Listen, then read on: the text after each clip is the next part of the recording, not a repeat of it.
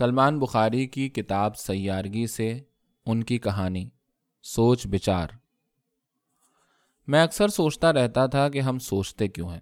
پھر آخر میں اس نتیجے پر پہنچا کہ اگر ہم سوچنا بند کر دیں تو ہم میں اور جانوروں، پرندوں اور حشرات میں جو ایک اہم قدر مشترک ہے، وہ بھی باقی نہ رہے۔ میں نے اکثر جانوروں، پرندوں اور حشرات کو مسلسل ایک جگہ ٹکے، گھنٹوں سوچ بچار کرتے پایا۔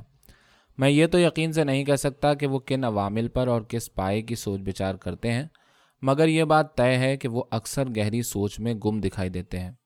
مثال کے طور پر آپ پالتو جانوروں میں کتے، گھوڑے، بکرے، گائے، حتیٰ کہ بکریوں اور خاص طور پر الو کا مشاہدہ کر کے دیکھیں، یہ سب اعلیٰ ظرف مخلوقات اپنا آدھے سے زیادہ وقت صرف یکسوئی سے سوچتے ہیں اور باقی وقت میں بھونکتے ہیں، ہنہناتے ہیں، چہچہاتے ہیں من مناتے ہیں۔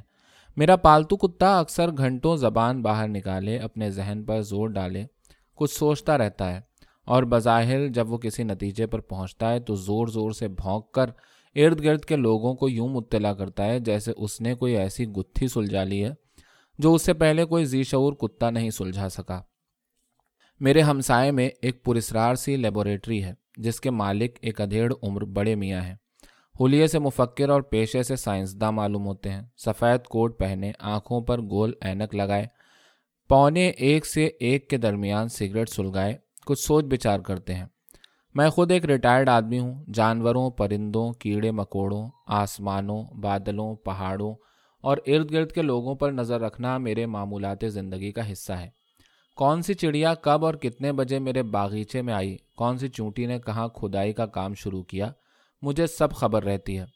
تو بات ہو رہی تھی پرسرار لیبوریٹری والے بڑے میاں کی۔ میں اکثر دیکھتا تھا کہ لیبوریٹری کی سب کھڑکیاں اندر سے ہمیشہ بند رہتی تھیں اور ان پر بھاری پردے پڑے رہنے کی وجہ سے اندر جھانکنا بھی تقریباً ناممکن تھا۔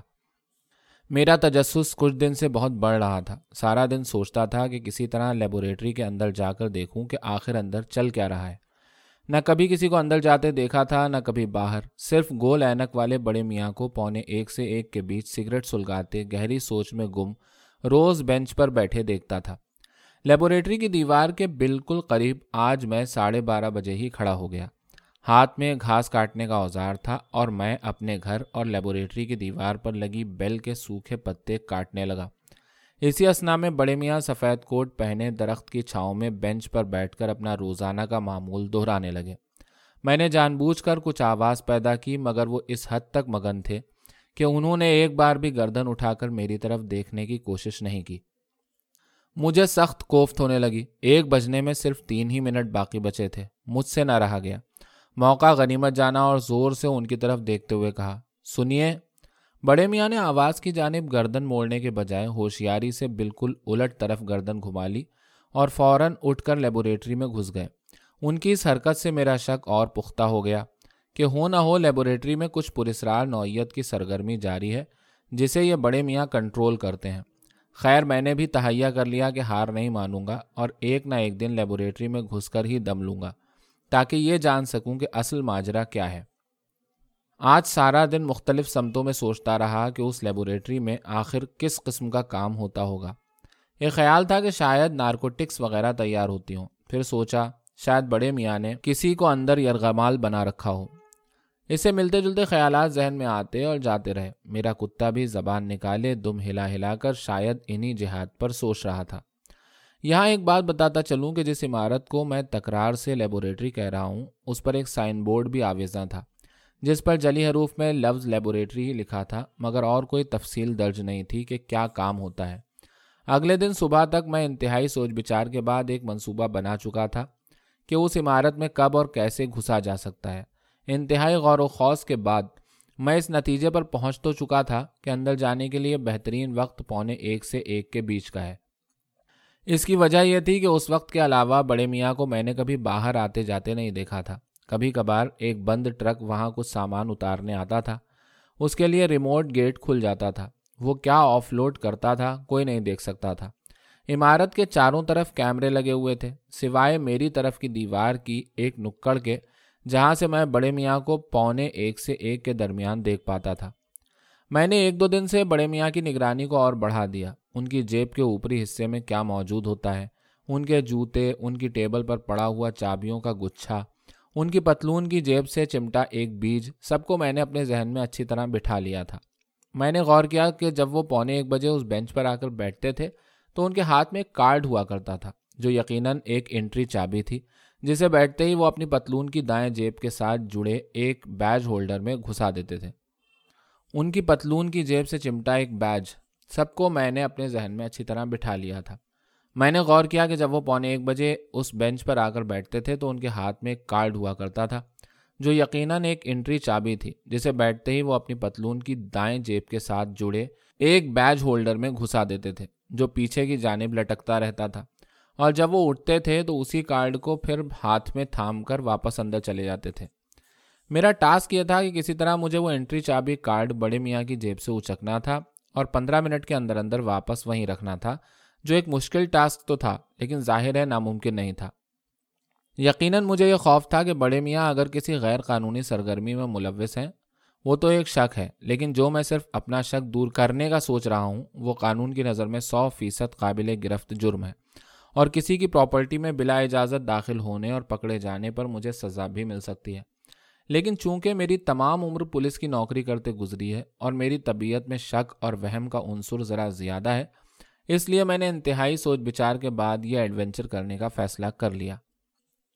میرا کتا بھی بظاہر کنکھیوں سے مجھے یہی اشارے دے رہا تھا کہ جاؤ اور اس رات سے پردہ اٹھاؤ۔ شاید سوچ بچار کے بعد وہ بھی اسی نتیجے پر پہنچا تھا جس پر میں۔ گھڑی پر ساڑھے بارہ کا وقت تھا۔ میں بےتابی سے آپریشن لیب کے لیے ٹھیک وقت کا انتظار کر رہا تھا۔ میں ٹھیک اس بینچ کے پیچھے جھاڑی میں گھات لگائے بیٹھا ہوا تھا۔ ٹھیک پونے ایک بجے بڑے میاں اس بینچ پر براجمان تھے۔ جو ہی انہوں نے سگریٹ سلگانے کے لیے لائٹر کو دبایا، بس اسی آواز اور توجہ کی مجھے ضرورت تھی۔ میں نے فوراً تیزی سے ان کی جیب سے نیچے لٹکتا کارڈ اچک لیا۔ بیٹ مین کاسٹیوم پہنے میں دو ہی سیکنڈ میں تیزی سے ان کے دروازے کے پاس تھا۔ جو ہی میں اندر گھسا، میرے سامنے ایک بڑا ہال تھا۔ میں اپنے ماتھے پر لگے ویڈیو کیمرے سے سب ریکارڈ کر رہا تھا۔ ہال میں دو اطراف میں بڑے بڑے گیس کے سلنڈرز تھے، جن کی نالیاں دونوں طرف موجود شیشے کے بڑے بڑے مرتبانوں میں گھسی ہوئی تھیں۔ ان مرتبانوں میں کوئی عجیب و غریب مخلوق جو میں نے آج تک پہلے کبھی نہیں دیکھی تھی، سانس لے رہی تھی۔ ایک سلنڈر پر کاربن ڈائی آکسائڈ لکھا تھا۔ دوسری مخلوق کو امونیا اور نائٹروجن گیس دی جا رہی تھی۔ یہ سب ناقابل یقین تھا کہ صرف ان گیسز سے وہ مخلوقات کیسے سانس لے رہی تھیں۔ بظاہر یہ دونوں مخلوقات اسی لیب میں کلون کی گئی تھیں۔ اندر مجھے ایک چارٹ نظر آیا جس پر فیک ایلین پروجیکٹ لکھا نظر آیا۔ ایک مخلوق انسان اور بھیڑ کی کوئی ملتی جلتی شکل تھی جبکہ دوسری کتے اور انسان کا مکسچر لگ رہی تھی۔ میں فوراً سرپٹ بھاگا اور بڑے میاں کا کارڈ ان کی جیب سے خاموشی سے نیچے گرا دیا اور پیچھے ہی جھاڑیوں سے اپنی باڑ پھلانگ کر اپنے گھر میں کود گیا۔ یہ سب دس منٹ کے اندر اندر میں نے اپنے پلان کے مطابق کر لیا تھا۔ اب دھڑکا تھا تو بس یہ کہ بڑے میاں سی سی ٹی وی فوٹیج میں یہ سب واردات دیکھ کر کیا رد عمل اختیار کریں گے اور کیا ان کا شک مجھ پر جائے گا جبکہ میں نے بیٹ مین ماسک لگا کاسٹیوم پہن کر یہ سب آپریشن کیا تھا۔ میرا دل زور زور سے دھڑک رہا تھا۔ بہرحال یہ سب کام ایک پینسٹھ سال کے ریٹائرڈ کانسٹیبل کا نہیں تھا جو میں نے اپنی تجسس بھری طبیعت کی بنا پر کر ڈالا تھا۔ خیر، جب سانس بحال ہوئی تو کتے کی طرف دیکھا تو وہ کسی گہری سوچ میں سانس پھلائے بظاہر خوف زدہ تھا اور ہانپ رہا تھا۔ اس سے پہلے اس کے چہرے پر ایسے تاثرات میں نے نہیں دیکھے تھے۔ بظاہر وہ یہ کہہ رہا تھا کہ تم جانو اور تمہارا کام۔ شاید وہ بھی ڈر رہا تھا کہ میری اس حرکت کی وجہ سے اسے بھی نہ دھر لیا جائے۔ سونے کے لیے لیٹا تو نیند جیسے کوسوں دور تھی۔ آنکھ بند کرتا تو ذہن مسلسل اسی ہال نما کمرے کی سوچوں میں گم ہو جاتا۔ کبھی لگتا کہ وہ دونوں عجیب الخلقت مخلوقات مجھے پردے کی اوٹ سے گھور رہی ہیں۔ کبھی گول اینک والے بڑے میاں گیس کا ماسک میرے قریب لاتے ہوئے دکھائی دیتے۔ کتا بھی جیسے میرے ساتھ ہی جاگ رہا تھا۔ کروٹیں بدلتے بدلتے رات کا پونے ایک بج گیا کہ اچانک تین لمبے انسان سفید کوٹ پہنے چہرے پر ماسک چڑھائے، میری خوابگاہ میں داخل ہوئے اور آتے ہی دو نے مجھے دبوچ لیا۔